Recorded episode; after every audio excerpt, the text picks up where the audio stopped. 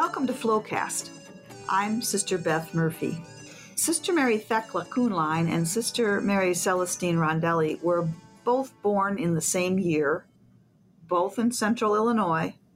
They joined the Dominican Sisters of Springfield a few months apart and followed a similar path for ministry.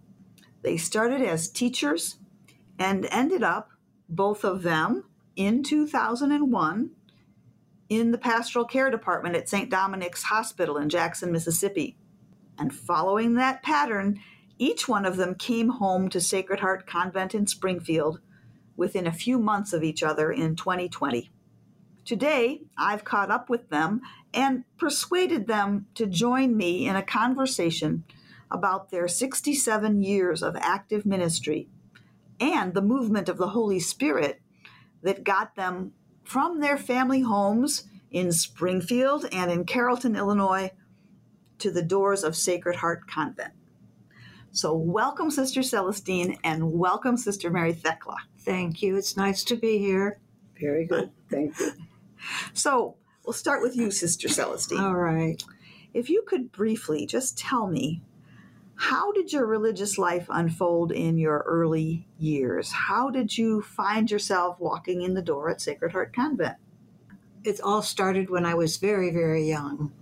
When my dad brought me to Cathedral grade school when I was five years old. And I was introduced to Sister Mary Blanche, and uh, I just loved her to pieces. And uh, I wanted to be like I wanted to be like the sisters but as soon as I met her. And then I went on to kindergarten and all of the grade school, and I met all the other sisters, and I didn't change my mind at all. They taught me about God. They taught me about my Creator. They taught me about the saints in heaven.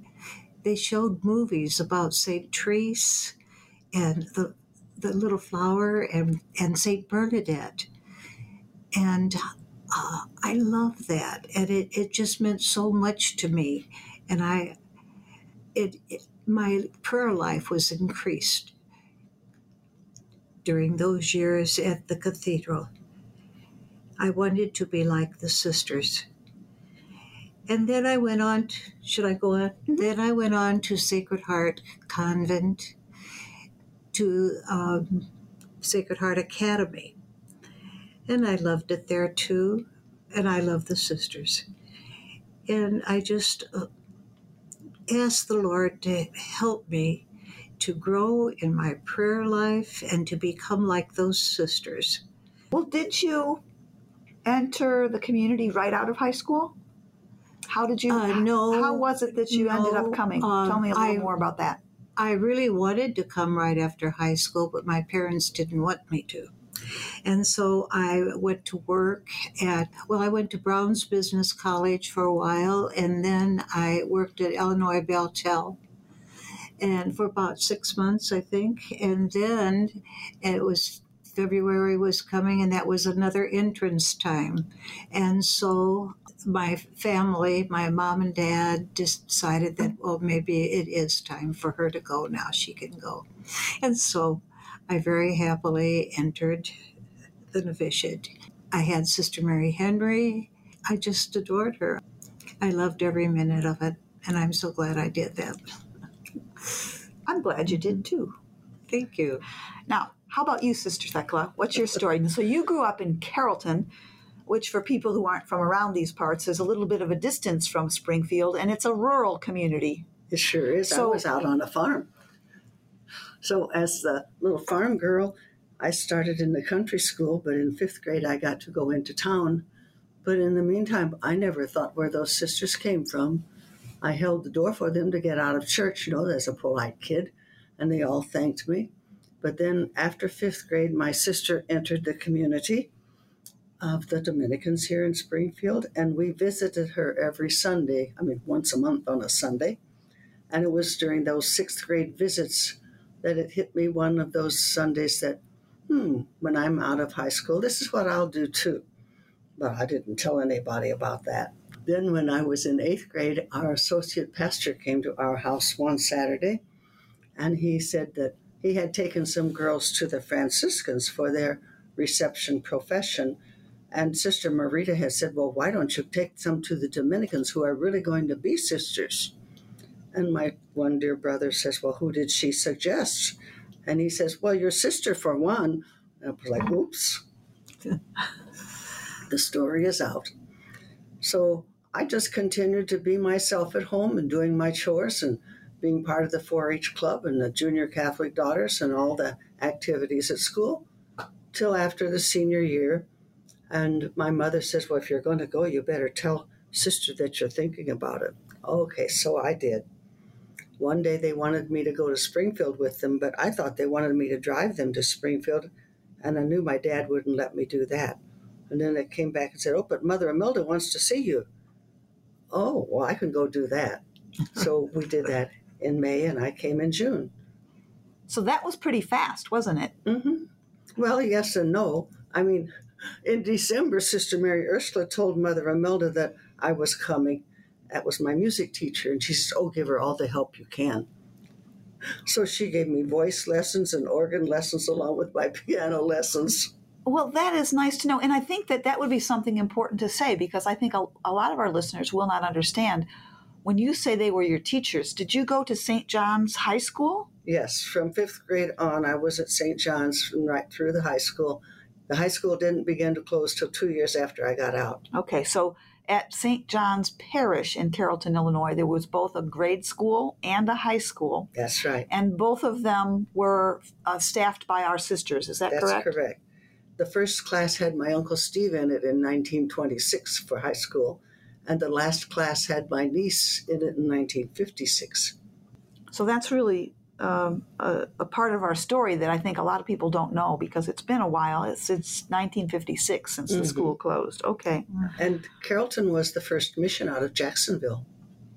When the sisters came to Jacksonville, then the first place they went was to Carrollton. So we have a very long history in Carrollton, mm-hmm. and your family is a part of it. We are. Which is really nice. Well, thank you for helping our listeners hear a little bit about your, your stories. How is it that you ended up in the community?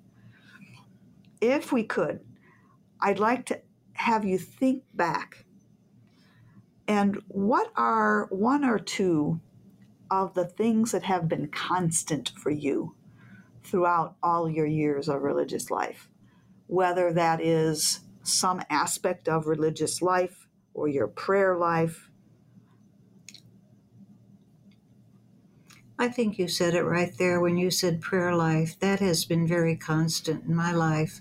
That's who we are, you know. We we come to community for togetherness in prayer. I've always I, I, I love to pray with with people.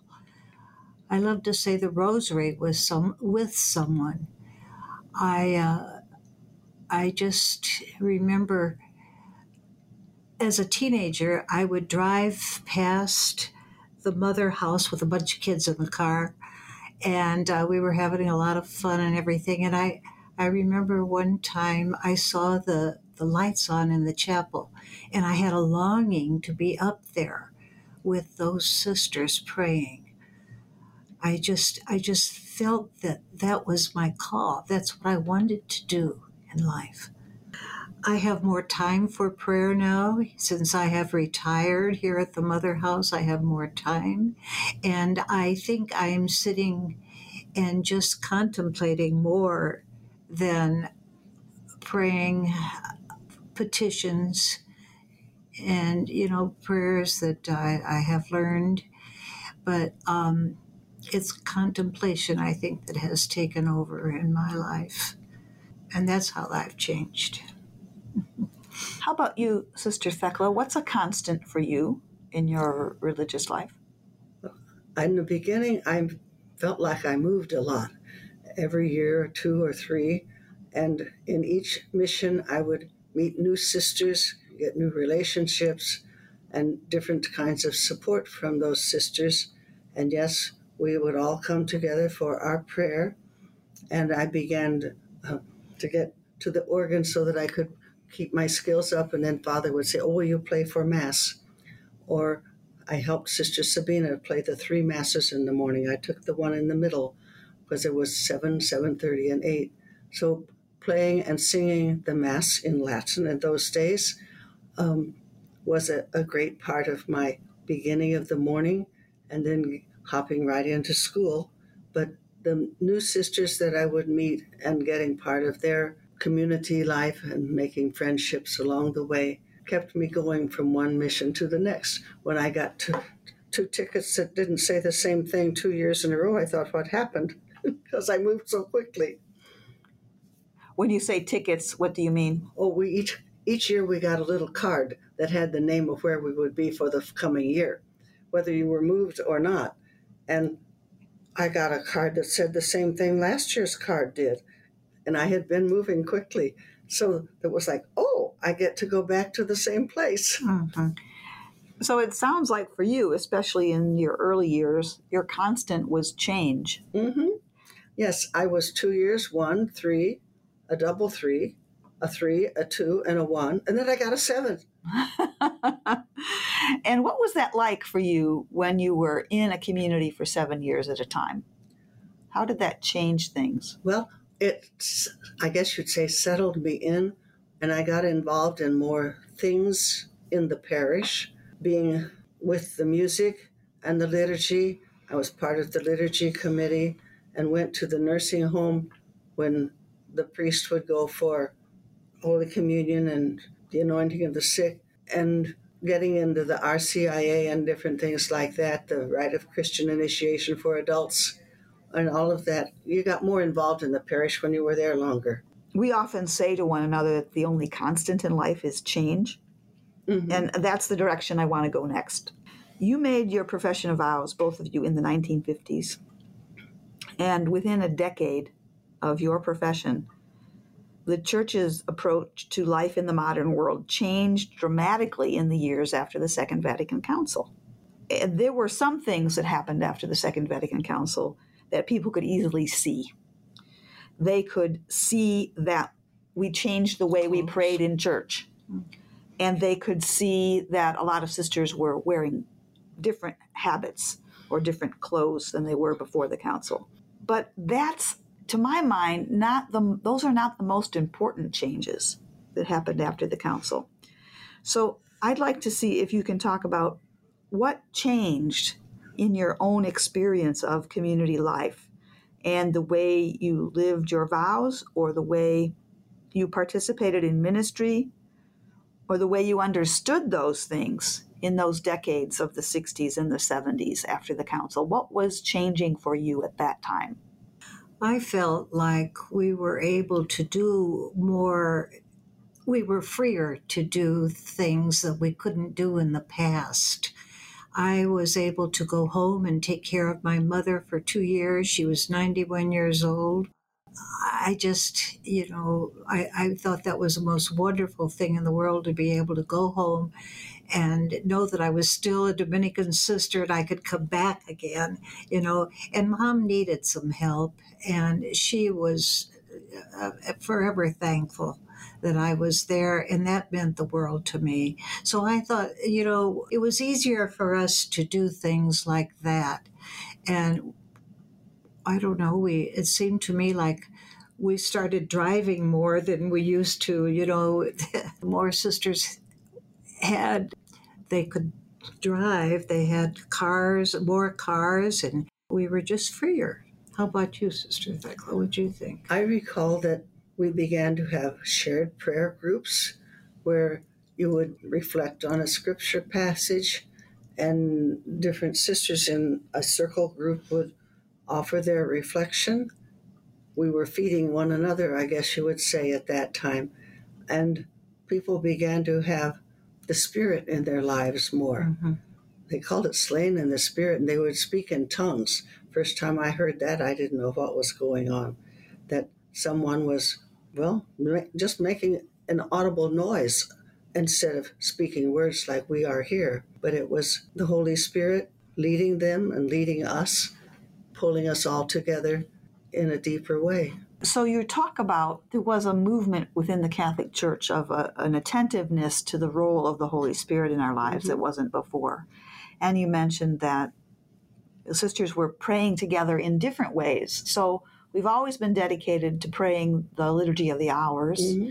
But what I heard you saying, Sister Thecla, is that there was more informal prayer that helped you to deepen your relationship with Scripture and with one another, which Yes, I think those are very important things that have changed the culture of religious life over the years.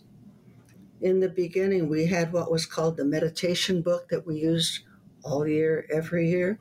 And then we took the scriptures of the day or the scripture passage that came to us from whatever reason and reflected on that and how it fits into our lives. And I guess that was the part that in the Mass itself, instead of having a sermon where Father would give you a lesson, it was a homily of reflecting on how does this fit into your life today, this particular scripture passage. That is a major important difference, isn't it? hmm Because we used to have like the creed all year, different parts of the creed. Father would talk about it every Sunday. And another year he would talk about the commandments every Sunday because that's what the bishop gave them to talk about. But following Vatican II, we began to have homily, it was called, reflect on the scripture. I, I think that was, um, thank you for pointing that out because I think that I graduated from kindergarten the year the council ended. Oh, So I have a vague recollection of Latin Mass, but I don't have any cultural experience of what the church was like, really, before the Second Vatican Council. And The priest faced the altar, not the people. Mm-hmm. Yeah, right. that was that was a major thing. Mm-hmm. so that was a whole change in the way we understood ourselves in relationship to the church and the people of Mhm. God. So let's move on because I think I would love to hear the story of how both of you found your way into pastoral care at St. Dominic's. Okay, I have Sister Dorothea to thank. She called me and she said, Sister Celestine, get down here to Jackson. We need you. We need you. And I couldn't go. I couldn't go because I wasn't educated for that, for pastoral care. So I had to, I studied clinical pastoral education, CPE, for two years and I loved it. I loved it. I had a Presbyterian priest who taught me, who was so good. Oh, he was just excellent. And I loved every minute of it. I didn't think I would, but I did. And uh, then I got to go finally to Jackson. She called again and said, Get yourself over here. So I went. And uh, I, was delighted. I, I thought I loved teaching, and I did love teaching every minute of it. I loved the little children. But then when I started this pastoral care, I lived it even more, loved it even more. And I miss it right now. Because you've been home for two years and you haven't been doing it. Well, I have been doing it in a, a little different way here. I've been visiting the sick and praying with them. Sister Dorothea was the president of the hospital at the time, is that Yes. correct? Yeah, oh, yes. she said, Get yourself down here. Do you have any idea why? Why did she choose you and not some other sister? Well, she's in my crowd for one thing. She's in my crowd, and I think she knew that. I don't know. I really don't know why Do you she think- chose me. Do you think maybe she saw some gifts in you? Uh, maybe, could be. And you know what? I discovered that the Lord was calling me too, and I, I felt I felt gifted. I felt gifted. It was very pastoral care was very close to my heart. I knew this was where I should be, and I I felt for the people, and uh, I would love to continue that work that right now. Well, I think you have mentioned that you found some ways to do that here at the Mother House for the sisters here who are sick, and that's very important. Mhm. That is very important. They need something like that. People are lonely. People are hurting in different ways, and they, they just want company sometimes.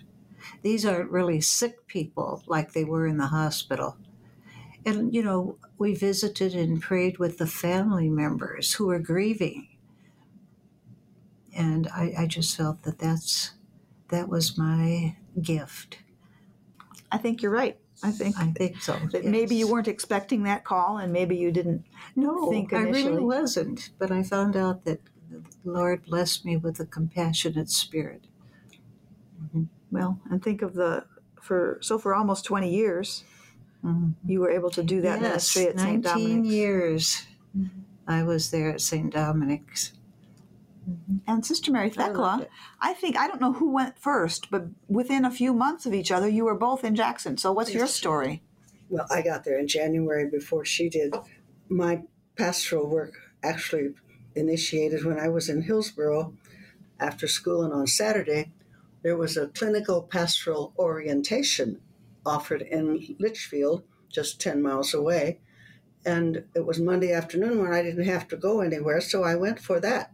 And it was relative to the clinical pastoral education to kind of see would you like this or not. And I got to visit people in the hospital and a nursing home during the week, and I visited a few people in one of my parishes. And then I went on to Arcola and was there a couple years and got assigned here to the mother house. And some way or other that summer when I was coming in, I took my first unit of the CPE, Clinical Pastoral Education. And I was here doing driving for three years and continued then in Springfield, Missouri to get my four units. And then I went to Rogers, Arkansas for five years. And of course, Sister Dorothea called one day. How soon can you come?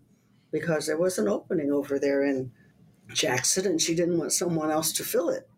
And I said, Well, this was mid February. Um, I think maybe I could be ready by the 1st of April.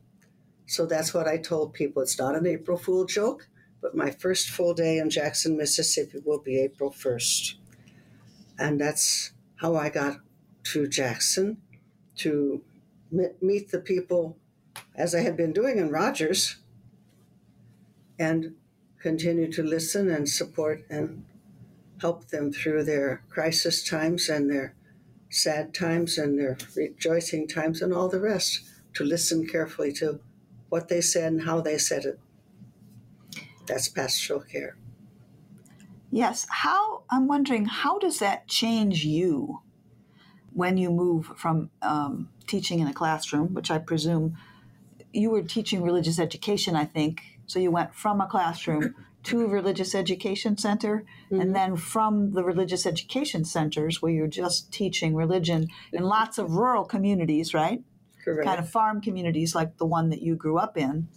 Then you move into this really different setting, whether we're talking about Rogers, Arkansas, uh, St. Mary's Hospital there, or St. Dominic's in Jackson. What changed in you because of that change in ministry? More of a relationship with people of all denominations, I believe, that you know, they were more acquainted than we Catholics of praying freely from what has just been said. When we prayed, we prayed Our Father and Hail Mary and glory be to the Father as Catholics. But they prayed, Dear God, please help us with this situation. So I learned how to do that more freely, to pray ad lib and listen to what someone said and incorporate that into a prayer and thank the Lord for it, that that's a special part, as Father Michael has said. Someone says, if the only prayer you say in life is thank you, that's enough. So I always try to start my prayer with a thank you, Lord, that we are here and all the things that the person had told, told me about. That's a beautiful way to pray. What has been most personally satisfying to you in all of your years of pastoral ministry? I don't know if you have a story you want to share or just something that has, you know, the thing that has kept you getting out of bed every morning and, and going going over to that hospital and being present to people. that there were people there who needed a word, that needed an ear, that needed someone to be present with them. And sometimes maybe it was just presence. Like when you would be sitting with someone during a code, and is their family members in there and really being taken care of, and you're sitting there just being quiet. How about you, Sister Celestine? I think the most important thing that I learned in pastoral education was the idea of what listening really means. You don't just listen with your ears, you listen with your eyes and your facial expression and your heart. Your heart. And you take your time. And words aren't that important. Words aren't that important It's what comes what comes forth from you and how you treat that person how, how you how you look at them and just a, a touch maybe is so important. You know you leave the person with the idea that somebody cares about them you know? That's what i think i learned. Good lesson. Well, now that both of you are back here at the mother house, what are you most enjoying about being at home and with your own sisters? You moved back in the middle of the pandemic, didn't you? Hmm. No, just before. I Just got here just before. Okay. January, and it started in March or early February, or late February, whatever. I was glad I got here before it did. I find that being here is a great opportunity to relax and do what you would choose to do, even though there are certain things that are required at certain times. You can just relax, and I call it play. Because nothing is work unless you'd rather be doing something else. So each thing that I do, I choose to do it. Mm-hmm. And it's good in relation to other sisters. It's good for my own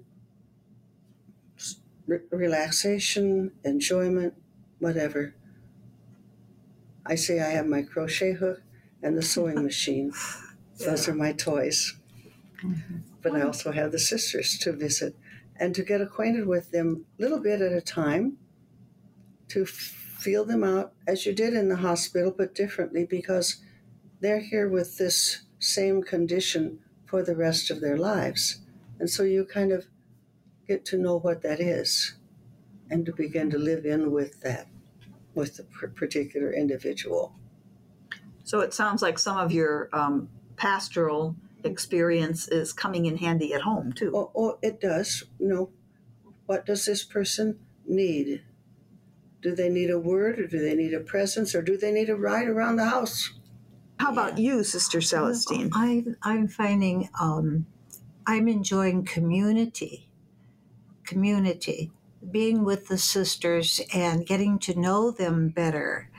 Uh, it- you know, we're at the table three times a day and we get to talk to different sisters. So we, we get to really get to know each other. So it's community life. I don't have a lot of jobs. I, I there's always some somebody to help. Somebody's always asking you things, you know, or, or could you do this or could you do that? And, and I'm so glad they do because I like to be useful. And I think that's true Yeah, of all of us. We like to be useful. All right. Even some of the sisters who cannot do too many things, they are always looking for a something to do.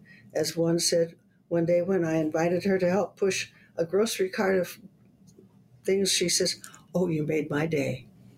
hmm Because, yes, I'd like to have something to do. Wonderful. Well, as you are both aware, we are um, celebrating 150 years of our community this year. And I'd like to end by just asking you um, do you have a favorite story from our community history that you find either encouraging or comforting or challenging today? You? You can't Our- think of anything. huh? Jackson story? Well, it yes, anything. You've been around for 67 of our 150 Mhm. years. So if you have an old story from Jackson that you right, two, want to share, feel free. two gentlemen, a Catholic and a non Catholic, were riding in the car from Jackson toward the Mississippi River. And the non Catholic says, You know, that Jackson Infirmary it's not doing very well. He says, I was in a hospital out there in Denver that the Catholic sisters took care of me. He says, We need some Catholic sisters in our infirmary here in Mhm. Jackson. Mhm. And the Catholic man says, Hmm. So he turned around and came back to the bishop in Jackson with this word We need some Catholic sisters. And Monsignor Gatton, who was here in our cottage with Monsignor Hogg, was at that time at the head of the Catholic Hospital Association. So he got the word from the bishop in Jackson, who gave the word to Sister Imelda, Mother Imelda, who then sent two sisters down to Jackson to see about the infirmary. And what did they learn? Why? It would take a hundred dollars worth of soap just to clean up the building, says one of them. But anyway, the sisters went and rolled up their sleeves and began to clean out the dirt in the Jackson Infirmary. And then it was downtown where there was no place for expansion in between other buildings. So they wanted land. And the people of Jackson, the hierarchy, whatever, didn't want those Catholic sisters in Jackson. So they let them have that hill outside of town. They could put their hospital out there on that hill. And today, it's right there on Highway 55 at an exit, fully visible when you come down the road, north or south, to see St. Dominic's up there on the hill. That is a very abbreviated history of how we ended up at St. Dominic's in Jackson, but I thank you for that. Do you have any words of wisdom that you'd like to share? The people who listen to our podcast are lots of our associates and friends, but young people enjoy mm-hmm. hearing Flowcast too. What what would you what word of wisdom might you leave for our I'm listeners? just so grateful that we have associates now. They are so helpful and they are so friendly. They just add a lot to our community, I think. I am grateful. I would say if there's anyone out there about wondering what to do with their life, just to relax and ask the Lord, what should I do? How can I do? Where should I do? And some word will come through from an individual or from the Lord Himself. Where should I go? What should I do? Good questions. And they will be answered, as we know. Yes. Yes. Pray until something happens.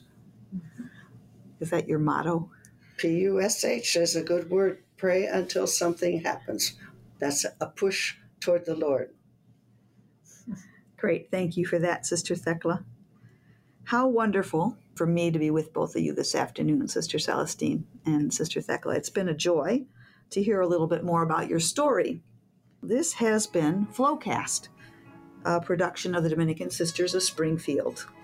We're telling stories of people changing lives in hopeful ways, and certainly both of you have done that over the years. If you enjoyed this episode, we hope you will share it with your friends and invite them to like and follow us. They can search for us at Flowcast Listen. And you and your friends can get each week's episode in your inbox by subscribing at flowcastlisten.org. A big thanks to my friends on the Flowcast team, Brandon Durham and Jean Ann Miller, who are here helping us make this a wonderful experience for everyone. Until next time, know that you are blessed.